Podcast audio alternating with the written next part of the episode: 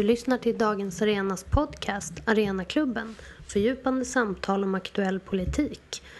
I den här podcasten hör du Dagens Arenas ledarredaktion och chefredaktör Erik Sundström. Välkommen till Dagens Arenas andra podcast i världshistorien, tillika den första under 2013. Vi tackar för intresset för vår första podd som faktiskt har laddats ner över 200 gånger. Ge oss gärna feedback via vår Facebook-sida eller på Twitter där vi finns under det logiska namnet Dagens Arena.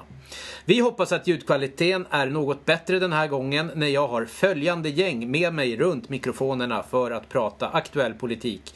Helle Klein, Björn Elmbrandt och Roja Hakimnia, samtliga ledarskribenter på Dagens Arena. Välkomna! Tack! Roligt att ni är här och vi kör igång enligt känt format med tre frågor ska det bli och eh, vi börjar så här. Annie Lööf fick som bekant avbryta sin semester i Thailand med anledning av en häftig debatt om Centerpartiets idéprogram. Diskussionens vågor har gått höga och Centern verkar vara ett parti i spagat mellan nyliberaler och folkrörelsebönder. Frågan är, kommer Annie Lööf att vara partiledare för Centerpartiet i valet 2014? Ja eller nej, Helle Klein? Ja. Björn Elmbrandt? Nej. Roja? Ja.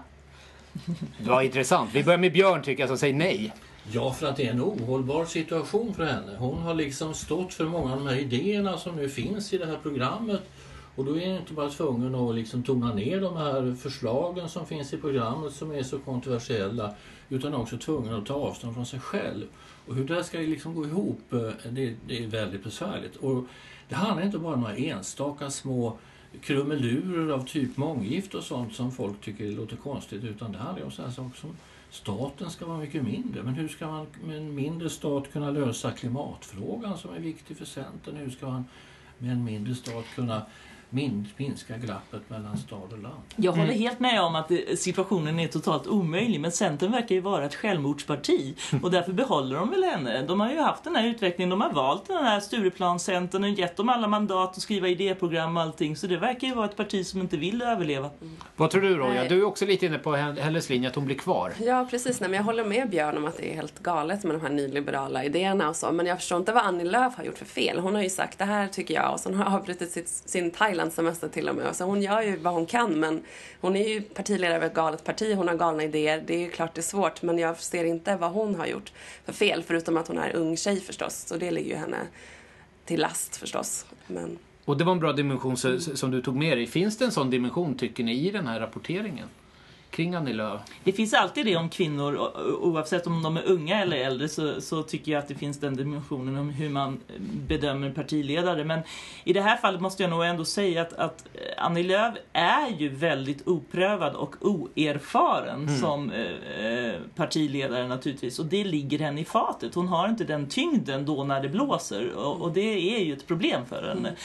Men just det här att hon är oerfaren återkommer ju hela tiden. Mm. Även om det är sant så liksom leder det till en bild av att hon faktiskt inte kan klara det här. Och jag menar, Håkan Juholt var ju kanske, han var ju väldigt erfaren men det hjälpte ju inte heller liksom. Så att det, ja, lite kring den här oerfarenhet-grejen tycker jag återkommer ganska och, och det ska vi vara noggranna med tycker jag. Det var bra att du tog upp den aspekten. Men huvudfrågan blir ju trots allt, om hon nu då kanske blir kvar, kommer de klara spärren 2014?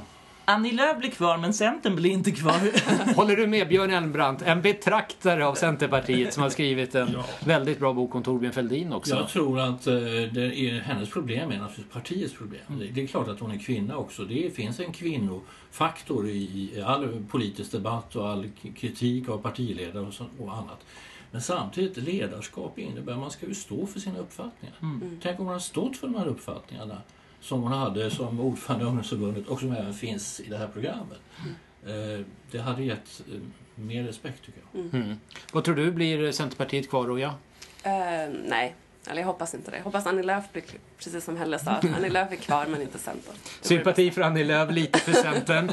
men då blir ju följdfrågan att det här är ju egentligen då Fredrik Reinfeldts problem i förlängningen också med regeringsunderlaget som svajar. Vi har två partier också Eh, som, dan som har dansat kring och under spärren, inte bara eh, Centerpartiet utan även Kristdemokraterna. Kan det bli två partier som Om du minns Erik valrörelsen 2010 så handlade det väldigt mycket om frågor som Mona Salin fick. Vem ska du regera med? Hur ska det kunna gå att regera med de här partierna och så vidare. Den debatten kommer i repris men nu med Reinfeldt som den som ska svara på den här typen av frågor. Och det blir ju lite svårt för borgerligheten att ha två stöd, alltså om, man, om moderata väljare ska stötta då, som man, man stödröstade på KD för att behålla KD i förra valet. Och då måste man ha både Centern och KD som stödröstningspartier. Eh, det blir ju väldigt svårt för Moderaterna. Eh, men det finns ju en aspekt till på detta och det är ju faktiskt hur Timbro närstående tankesmedja till Moderaterna har, har agerat under lång tid eh, med att, att föra över sin nyliberala agenda in i de här allianspartierna. Och det visar sig nu vara, bli ett otroligt svårt politiskt problem för alliansregeringen. Mm. Hur ska man klara debatten med en eh, inhemsk tepartyrörelse? Ja, det är det det handlar om. Just det. Vad gör de på Timbro efter tre? De dricker te, konstaterade Håkan A Bengtsson på Dagens Arenas ledarsida i helgen. Läs den om ni inte har gjort det. Och vi avrundar debatten med att påpeka att jag hörde faktiskt en eh, medarbetare på Arenagruppen som var med när eh, SSU infiltrerades av eh, ja, trotskistiska eh, eh, organisationer och grupper i eh, skarven 60-70-tal och det var brittiska militants som var med på ett hörn. Och eh, den personen konstaterade att de är ju mycket bättre på Timbro än vad vi någonsin var.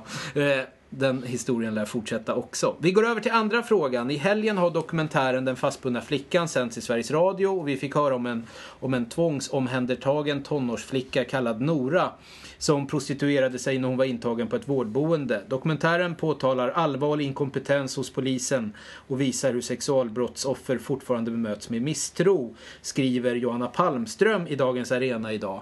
Den övergripande frågeställningen som vi måste borra är, kan vi lita på polisen och svenskt rättsväsende? Helle Klein? Nej, det är knappt. Knappt. Vad säger du Björn Elmbrant? Nej. Och Roja? Nej. Gud vilken dyster observation kring Eh, tillståndet i vad som ska vara den transparenta och demokratiska rättsstaten Sverige. Men om bara 10% av antalet våldtäkter klaras upp och eh, det finns en handfallenhet hur man ska hantera minderåriga och sånt. Trots att det varit en diskussion i 20 års mm. tid om vi måste bli bättre på att kunna förhöra eh, flickor eller barn så talas det fortfarande om att vi måste utbildas och sånt. Så det finns en, en, en eh, oerhörd eh, svag kompetens i de här frågorna hos polisen som gör att man blir väldigt bekymrad tycker jag. Och det handlar ju om man kan inte låta flera generationer av unga kvinnor och flickor hamna i en slags rättslös situation där de inte känner att de de är liksom med i samhället utan är någon konstig grupp. Det känns ju som att rättsväsendet, polis och juridik är det sista, eller sista, men en av de liksom ändå bestående patriarkala institutionerna nu. När, när till och med liksom kyrkan har förändrats och man eh, diskuterar eh, jämställdhet och, och ser eh, genusperspektiv och, och, och, man till och med inom militären har också tagit det här på allvar så verkar det som att man i, i rättsväsendet överhuvudtaget inte är medveten om det här. Och det, det gör mig djupt bekymrad för det är som Björn säger, det här har pågått i decennier har man diskuterat. Och, och ändå kan man komma till väldigt förfärliga eh, ja, resultat av det här som dokumentären visar. Och vi kan dela ut en liten guldstjärna också till att det här kommer upp till ytan återigen, vilket mm. är bra journalistik, mm. men vad sjutton gör vi åt det här, Roja? Ja, men jag skulle också bara vilja säga att det finns ett skäl till att rättsväsendet kallas, eller rättsprocessen kallas för den andra våldtäkten. Oftast just för att man inte tror på tjejerna att det, ja, Eh, och det är ju, jag tycker väldigt intressant nu med bordellhärvan som har varit uppe och Geijeraffären och den här filmen Call Girl och så vidare. Att det är ju faktiskt samma sak som händer igen. Det är en ung tjej som har bott på en ungdomsboende som har dragits in i prostitution av män, rika män med, män med makt som har utnyttjat hennes eh, underordning. Och jag hörde lite från dokumentären att jag har inte hört hela, men att till exempel var hon gipsad någon gång och de här männen var ju helt liksom, mm. medvetna om att just den här personen, den här tjejen, att hon var en sån underläge, att hon mådde dåligt och ändå så utnyttjar man det.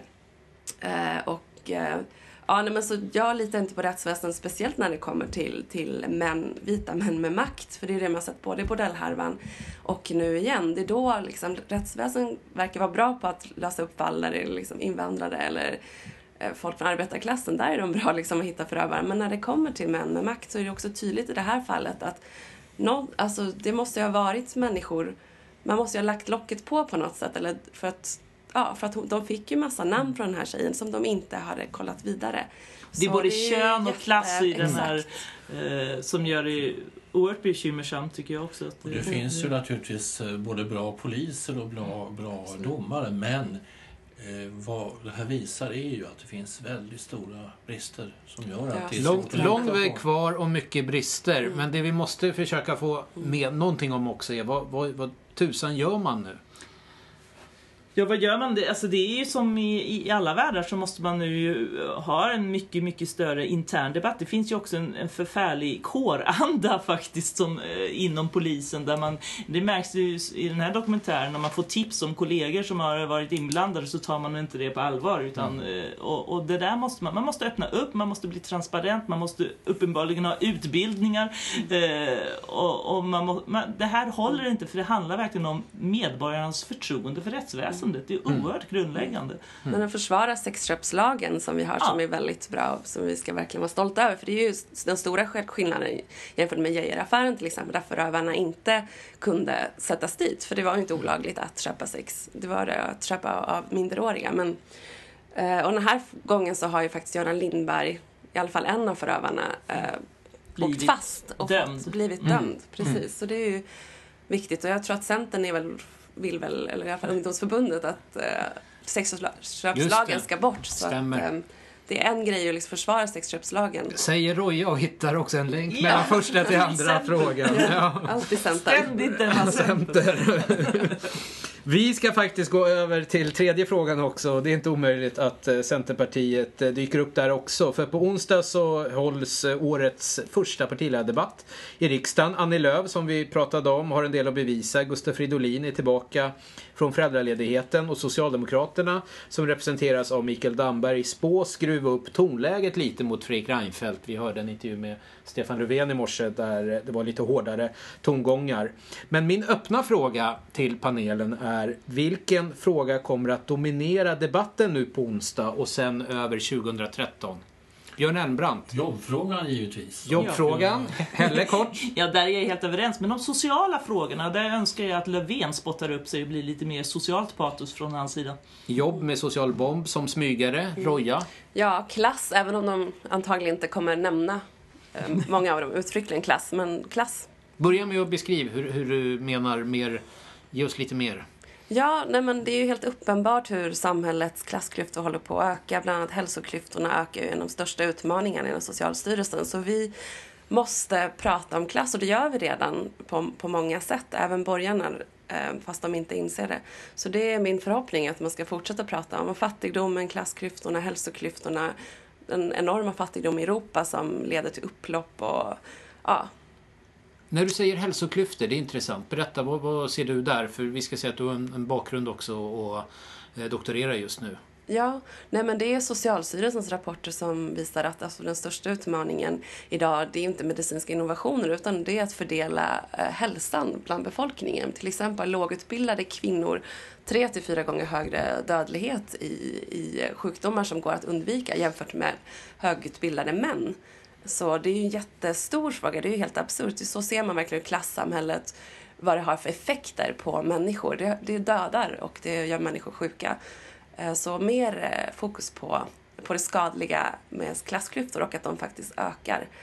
Och eh, om man vill ha en, liksom, känna sig osäker med klassbegreppet och så, så rekommenderar jag Frånesis sista, tidningen Frånesis sista nummer som handlar om klass, som är väldigt, väldigt bra. Som går igenom olika sätt att se på klass.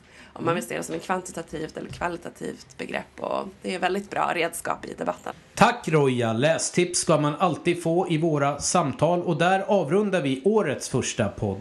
Men vi kommer att få anledning att återkomma till de spaningar som panelen bjöd på. Jobb och social oro kommer att bli politiska huvudfrågor under 2013.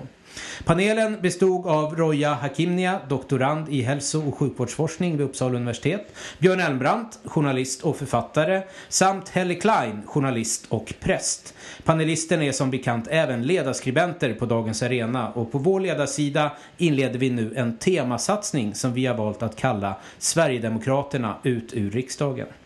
Vi på Dagens Arena är bedrövade över att vi har ett parti med nynazistiska rötter i Sveriges riksdag.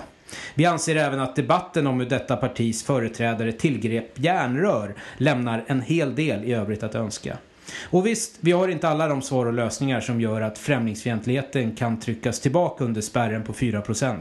Men vi vill lyfta några perspektiv, idéer och frågor som vi anser är viktiga. Våra nio, eh, nio ledarskribenter kommer att skriva en text var på det här temat med start tisdagen den 15 januari. Så vi ses på Dagens Arena och på Facebook och Twitter där du gärna får lämna synpunkter på våra podcasts. Och de hittar du på dagensarena.se slash podcast. Apresto, kära lyssnare, och kom ihåg att solidaritet är så mycket starkare och vackrare än fientlighet mot medmänniskor.